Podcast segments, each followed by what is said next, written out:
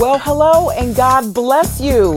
Welcome to blendencouragesyou.com, where we are here with the word from the Lord to help keep you encouraged to stay on the wall for the Lord. My name is Blen, and as always, I give God praise, glory, and honor for being here with all of you on this episode number 279 of our podcast. Well, BCU family, I was tasked to teach a lesson at our church service, and I'd love to share that content with all of you. So please take this time to get your Bibles, your notebooks, something to write with, and settle on in. Blen Encourages You is coming to you with family leadership and dysfunction.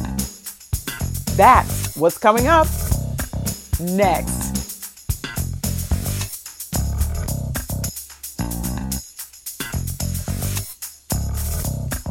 Right, everyone, we are going to get into our podcast content momentarily. Right now, I'd love to take a few moments to establish protocol. Whether you are a long-time listener or a first-time listener, we are so elated and we give God praise for you choosing blendencouragesyou.com as a source to get your encouragement through the Word of God. And if you have not already done so, I'd love for you to consider making our relationship permanent.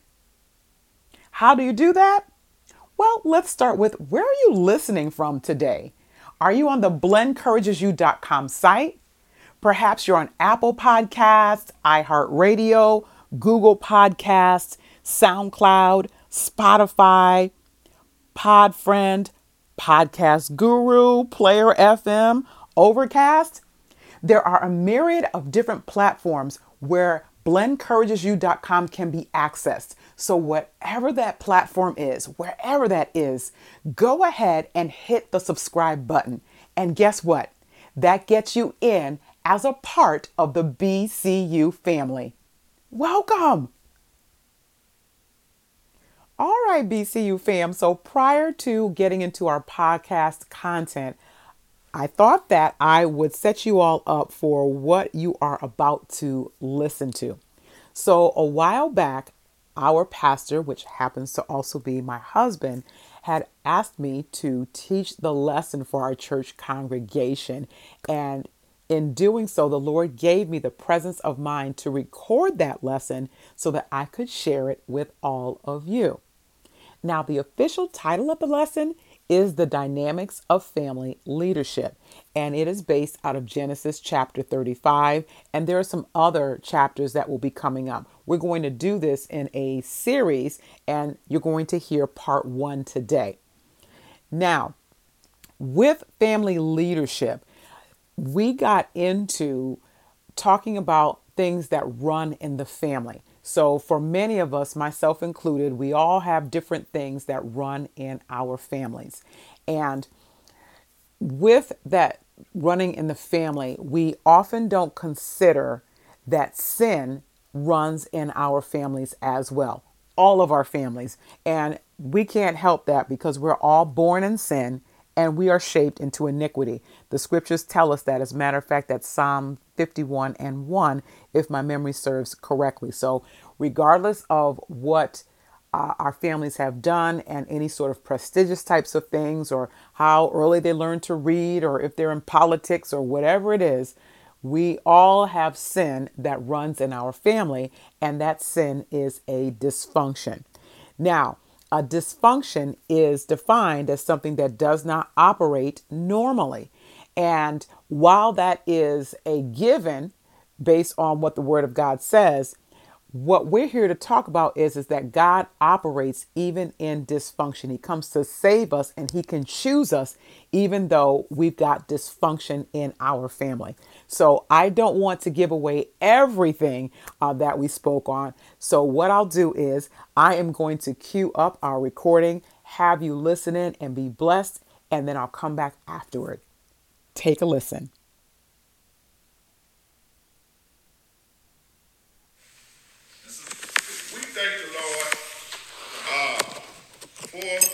God's house of deliverance. Amen. We thank God for you on live today. Amen. We bless the name of Jesus. God is truly a good God. Amen. And so uh, we thank God for life, health, and strength today. Amen. And we thank God for his holy word today. Amen. And God, amen, has uh, given us a word of encouragement today. Amen. And that is to keep looking up to him. Amen. To keep trusting and believing in him today. Amen. Because if we do that, amen, we'll make it, amen, to the holy city. Amen. If we keep obeying the Lord Jesus, amen, we'll make it to the promised land. Yes, we will. Amen. And so today we're going to, amen, uh, have a word of encouragement, uh, uh, words, leave a word of encouragement, thoughts with you today, and, and, and a word of God today. And amen, we're going to, amen, uh, do that through our uh, First Lady on today, amen, Sister Robinson, amen, from God's House of Deliverance, amen. And uh, let's give a hand as she comes, and I'll bring you stuff for you.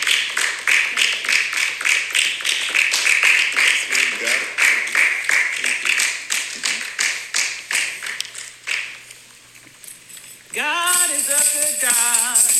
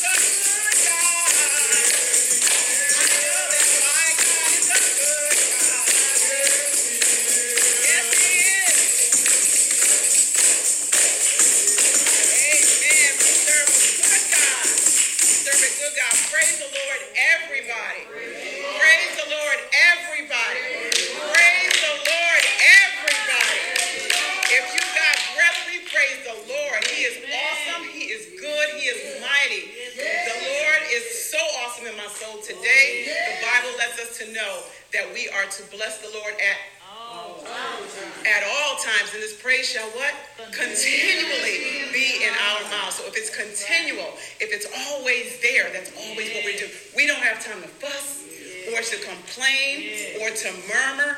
You know, things happen, but then the praises should come up. And when you've got Jesus down on the inside, the praises just come on up. So God is good in my soul today. I want to thank the Lord for being here on today, for his mercy and for his grace that continues to cover and keep us. I want to thank God for the pastor here today for um, how he continues to support uh, his people and to, to feed his sheep. I want to thank God for uh, mother who is in her absence here today and for all of you all that are here. And of course, Facebook, we thank God for you as well. So protocol has been established. Uh, the prayer has been prayed and we're going to get into the word of God and into our lesson. And let's see what thus says the Lord. So in our lesson, the title is The Dynamics of Family Leadership. And we're going to be coming from, if you're reading along with us, uh, Genesis chapter 35. So for those of you all that are listening via Facebook, you can get there. We'll eventually get there, but we've got to talk a little bit before that. So Genesis chapter 35, the dynamics of family leadership. We've got a few things we want to cover. Where I want to go is into our unifying principle. And I want to read that, and then I want to talk about that just a little bit. So it says here in our lesson that people often link family challenges they face in the present to challenges faced in previous generations. How do we overcome the problems we inherited from our families of origin? Now, when I looked at that particular passage or, or that paragraph, what came to me is what many of us say it runs in the family. We say that about a lot of things. A lot of times it's more like sicknesses and things like that. So, you know, auntie had it, mom had it, and dad had it, and brother has it, and things are passed down from generation to generation. It runs in the family.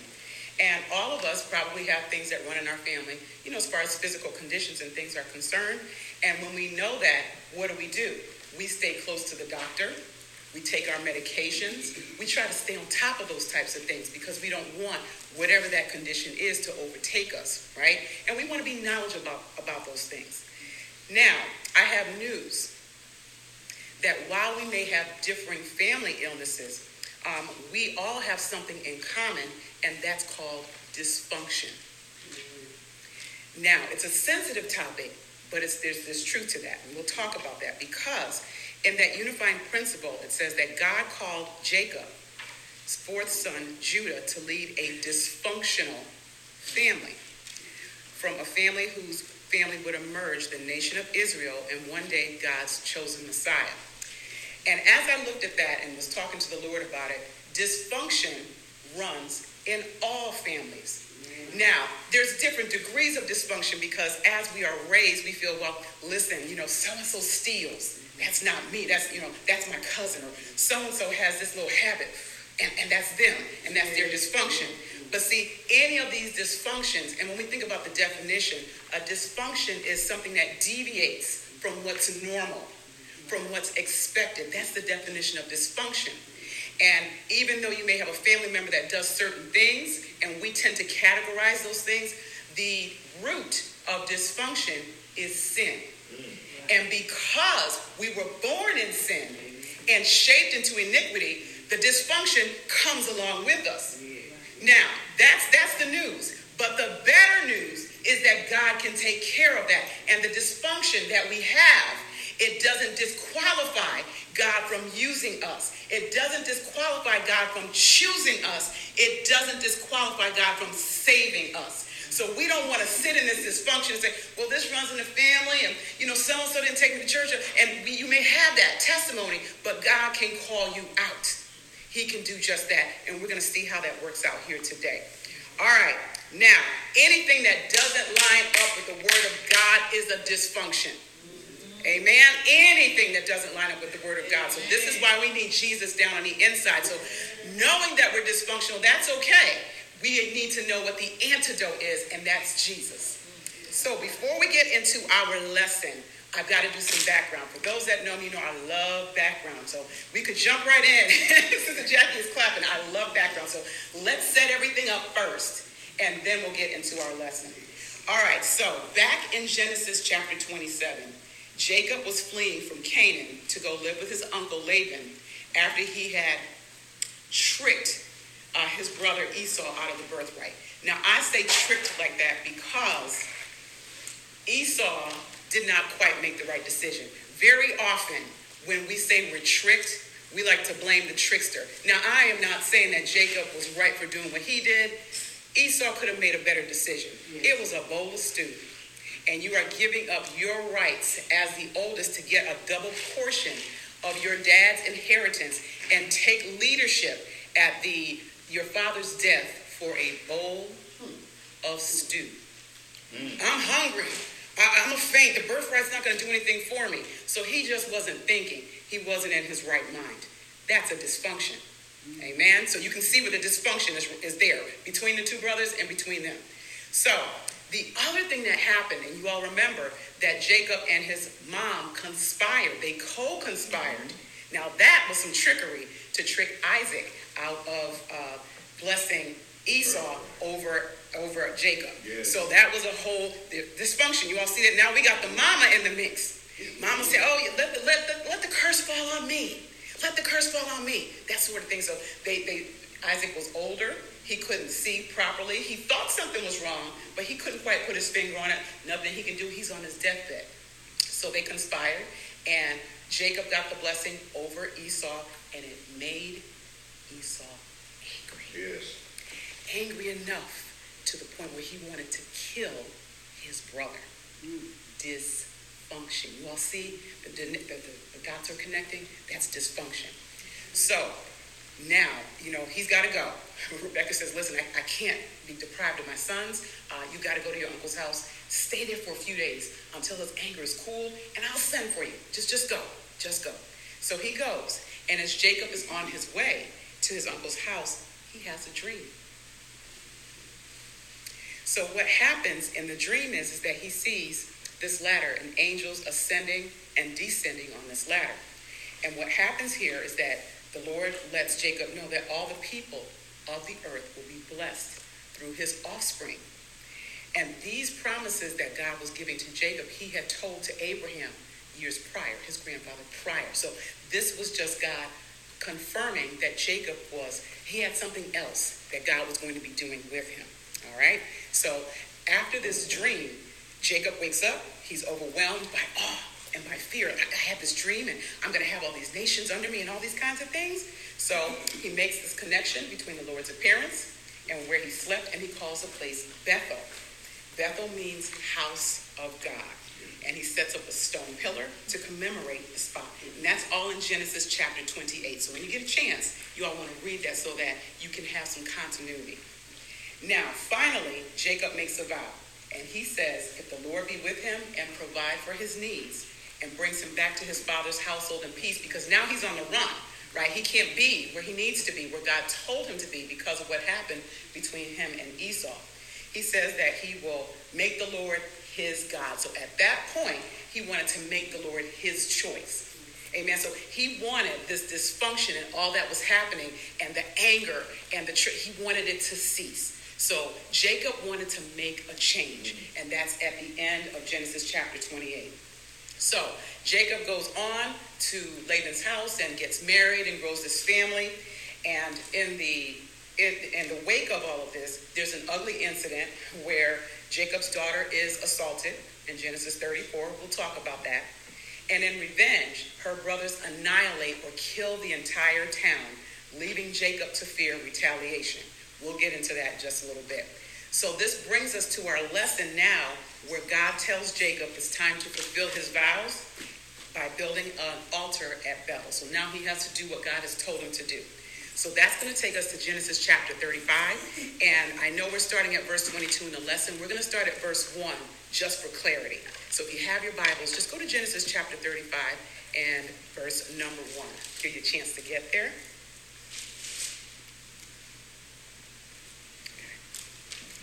And God said to Jacob, Arise and go to Bethel and dwell there, and make there an altar unto God that appeared unto thee when thou fleddest from the face of Esau thy brother. Then Jacob said to his household and to all that were with him, Put away the strange gods that are among you, and be clean and change your garments. Let us arise and go to Bethel. I will make there an altar unto God who answered me in the day of my distress and was with me in the way which I went. And they gave unto Jacob all the strange gods which were in their hand, and their earrings which were in their ears, and Jacob hid them under the oak which was by Shechem. So when we look at these, these verses, these first four verses, what happened here is, is that Jacob heard the voice of the Lord once again. Now it's time for me to get up and to do what I am supposed to do. It's time for me to go back to uh, make sure that I can go to the land of my fathers. It's safe now for me to do just that.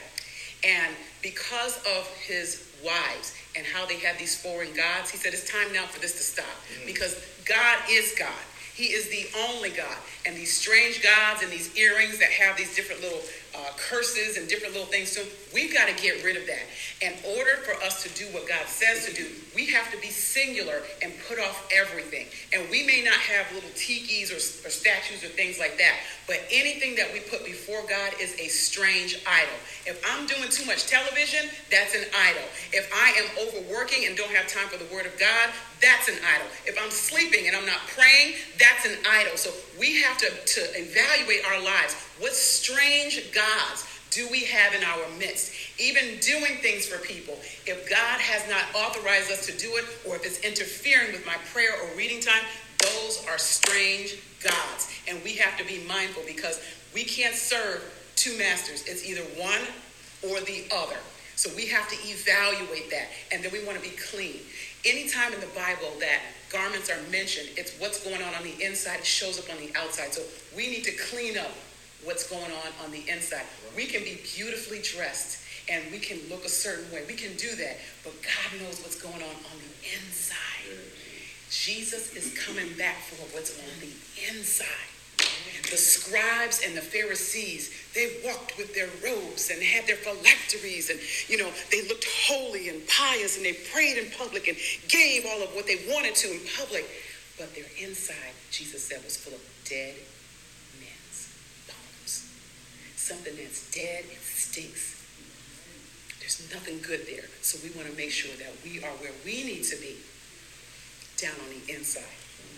People say, oh, the Old Testament is irrelevant. This is for our admonition. This is for our learning, and we can learn from this so that we don't go in the same direction. Oh, all of the Bible is relevant. Absolutely. Some of the customs may not uh, occur today, but we can learn something from that. So we want to put away everything, any polluted garments, anything, because the Lord is coming back for us without spots, wrinkle, or blemish. No, our, our garments have to be clean. So anytime there's a spot, if I, oh, let me take care of that right away. Oh, oh, let me stop that right away. And Pastor had said before I got up that we need to have a heart of repentance. So anytime the Lord brings something across our mind, we want to repent right away. People say, oh, I wait and repent before I go to bed. No, I'm repenting all day. all day. Lord, oh yeah, you know what, Lord, I didn't say that right. I didn't do that right. Yeah, you know what? I, I, I probably could have done that better, or I, I didn't hear you. I heard you, and I did what I wanted to do anyway. We need to repent about that right away. Those are spots and wrinkles and blemishes, and we can't get into the kingdom with those. Once we leave here, we can't do any cleaning. We can't we can't put off anything. So we want to make sure that our garments are always clean and spotless before the Lord. All right, verse number five. Uh, back to Genesis chapter uh, 35, verse number five.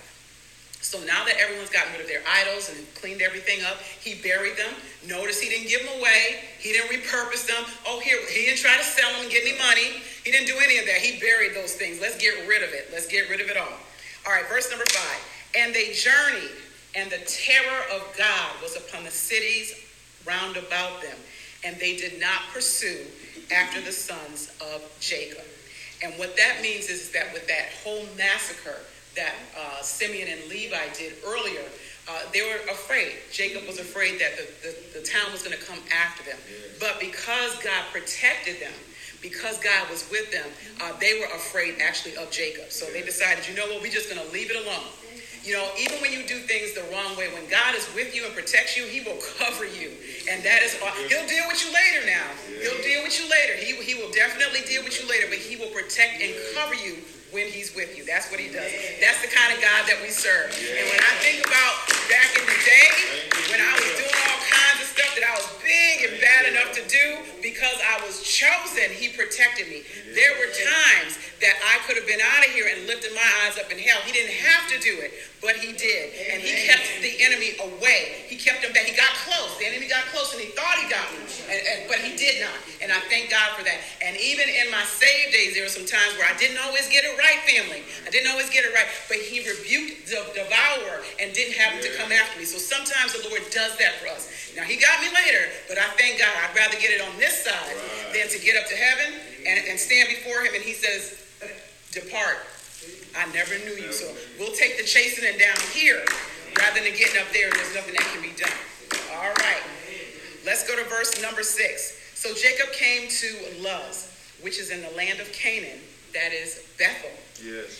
And he and all his people were with him. And he built there an altar and called the place El Bethel, because God appeared unto him when he fled from the face of his brother. And I just want to stop here for a minute because he was he was afraid. He was fearful, and God came to see about him. And any time that we're facing fear, all we have to do is call on Jesus. Yeah. I might not be able to get the person that I want to talk to, but the Lord is right here. So we can call on him at any point and any time and anywhere. And, and God has a way of just calming you down yes. and soothing you. And there's just something about the name Jesus Jesus. Jesus. Jesus. There's, there, there's so much in that name, Jesus. And when you have him down on the inside, when you've got the Holy Ghost down there and you just call Jesus, Jesus, he'll take you through whatever it is. The situation may not change, but he'll change your perspective and your outlook, and you won't feel that fear that you normally do. So we can call on him at any time. So God is with us. All right, verse number eight says, And Deborah, Rebecca's nurse, died, and she was buried beneath Bethel under an oak, and the name of it was called Allon Bachuth. All right? Now, verse number nine says, And God appeared unto Jacob again, and came out of Padanaram and blessed him. And God said unto him, Thy name is Jacob.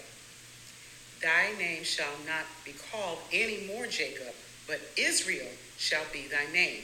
And he called his name Israel. And God said unto him, I am God Almighty. Be fruitful and multiply. A nation and the company of nations shall be of thee, and kings will come out of thy loins. Now, can you imagine the Lord saying something like that to you? Ooh. And, and, and wait, there's, but wait, there's more. Verse number 11 says, And the land which I gave Abraham and Isaac, to thee I will give it, and to thy seed after thee will I give the land. And God went up from him in the place where he talked with him. So, this is not the first time that Jacob has had the name changed to Israel. We saw that a couple of chapters back. Now, Jacob's name means the supplanter. Supplanter, uh, translated, means uh, one who grabs another's heel. We read about that earlier in Genesis. It also means a person who takes something that does not belong to them, a conniver, someone who is underhanded. So that is connotated with the name Jacob. But Jacob wanted to make a change. We saw that earlier with the strange gods and all that. He's ready to put all that away. So his name is changed now to Israel, and that's significant for a couple of reasons. Now, Israel has a couple of different definitions to it. It means one who struggles with God, one who contends with God. It also can mean God fights for you. So that's his new name. So when we think about that, it also is prevalent because now you start to use the name Israel because that's the nation is now being called Israel. So now you hear children of Israel. That's what that means. Children of Israel, that's all Jacob. Amen. So this is a complete change from what has happened on before. So let's go to verse number 14 in Genesis chapter 35. And Jacob set up a pillar in the place where he talked with him. Ooh, talking with the Lord. I tell you, it's nothing, there's nothing like having a conversation and talking with the Lord. Ooh, yes on your pillow. It says a pillar here, but laying on your pillar, uh, in your car, washing the dishes, vacuuming. There's nothing like having that conversation with the Lord. I love it. I love my alone time with Jesus. I'm just vacuuming Jesus. Yeah, thank you, Jesus. Thank you, Jesus. Whatever it is that we do, we can converse with the Lord all day, every day. And that's what we're supposed to do. Amen. I love that. So he, he set up this pillar of stone and he poured a drink offering thereon and poured oil thereon and he called the name of that place where he spake with him Bethel. All right, so Jacob is now Israel. He once again responds to God with an act of worship. He builds a stone pillar, and this is just a reminder that this is a special place where God is with him. Verse number 16 And they journeyed from Bethel, but there was a little way to Ephrath, and Rachel travailed, and she had hard labor. And it came to pass that she was in hard labor, that the midwife said unto her, Fear not, thou shalt have this son also. And it came to that pass, verse number 18, as her soul was departing, for she died, she called his name Benoni, but his father called him Benjamin. So as the company starts to travel towards Bethel, uh, tragedy strikes here. And before they can reach their destination, Jacob's most loved wife, and he loved, loved, loved Rachel, she passes away uh, after childbirth. So after giving birth to their second son, Benjamin. The first one was Joseph, and the second one was Benjamin. Verse number 19 says, And Rachel died and was buried in the way to Ephrath, which is in Bethlehem. And Jacob set a pillar upon her grave. That is the pillar of Rachel's grave to this day.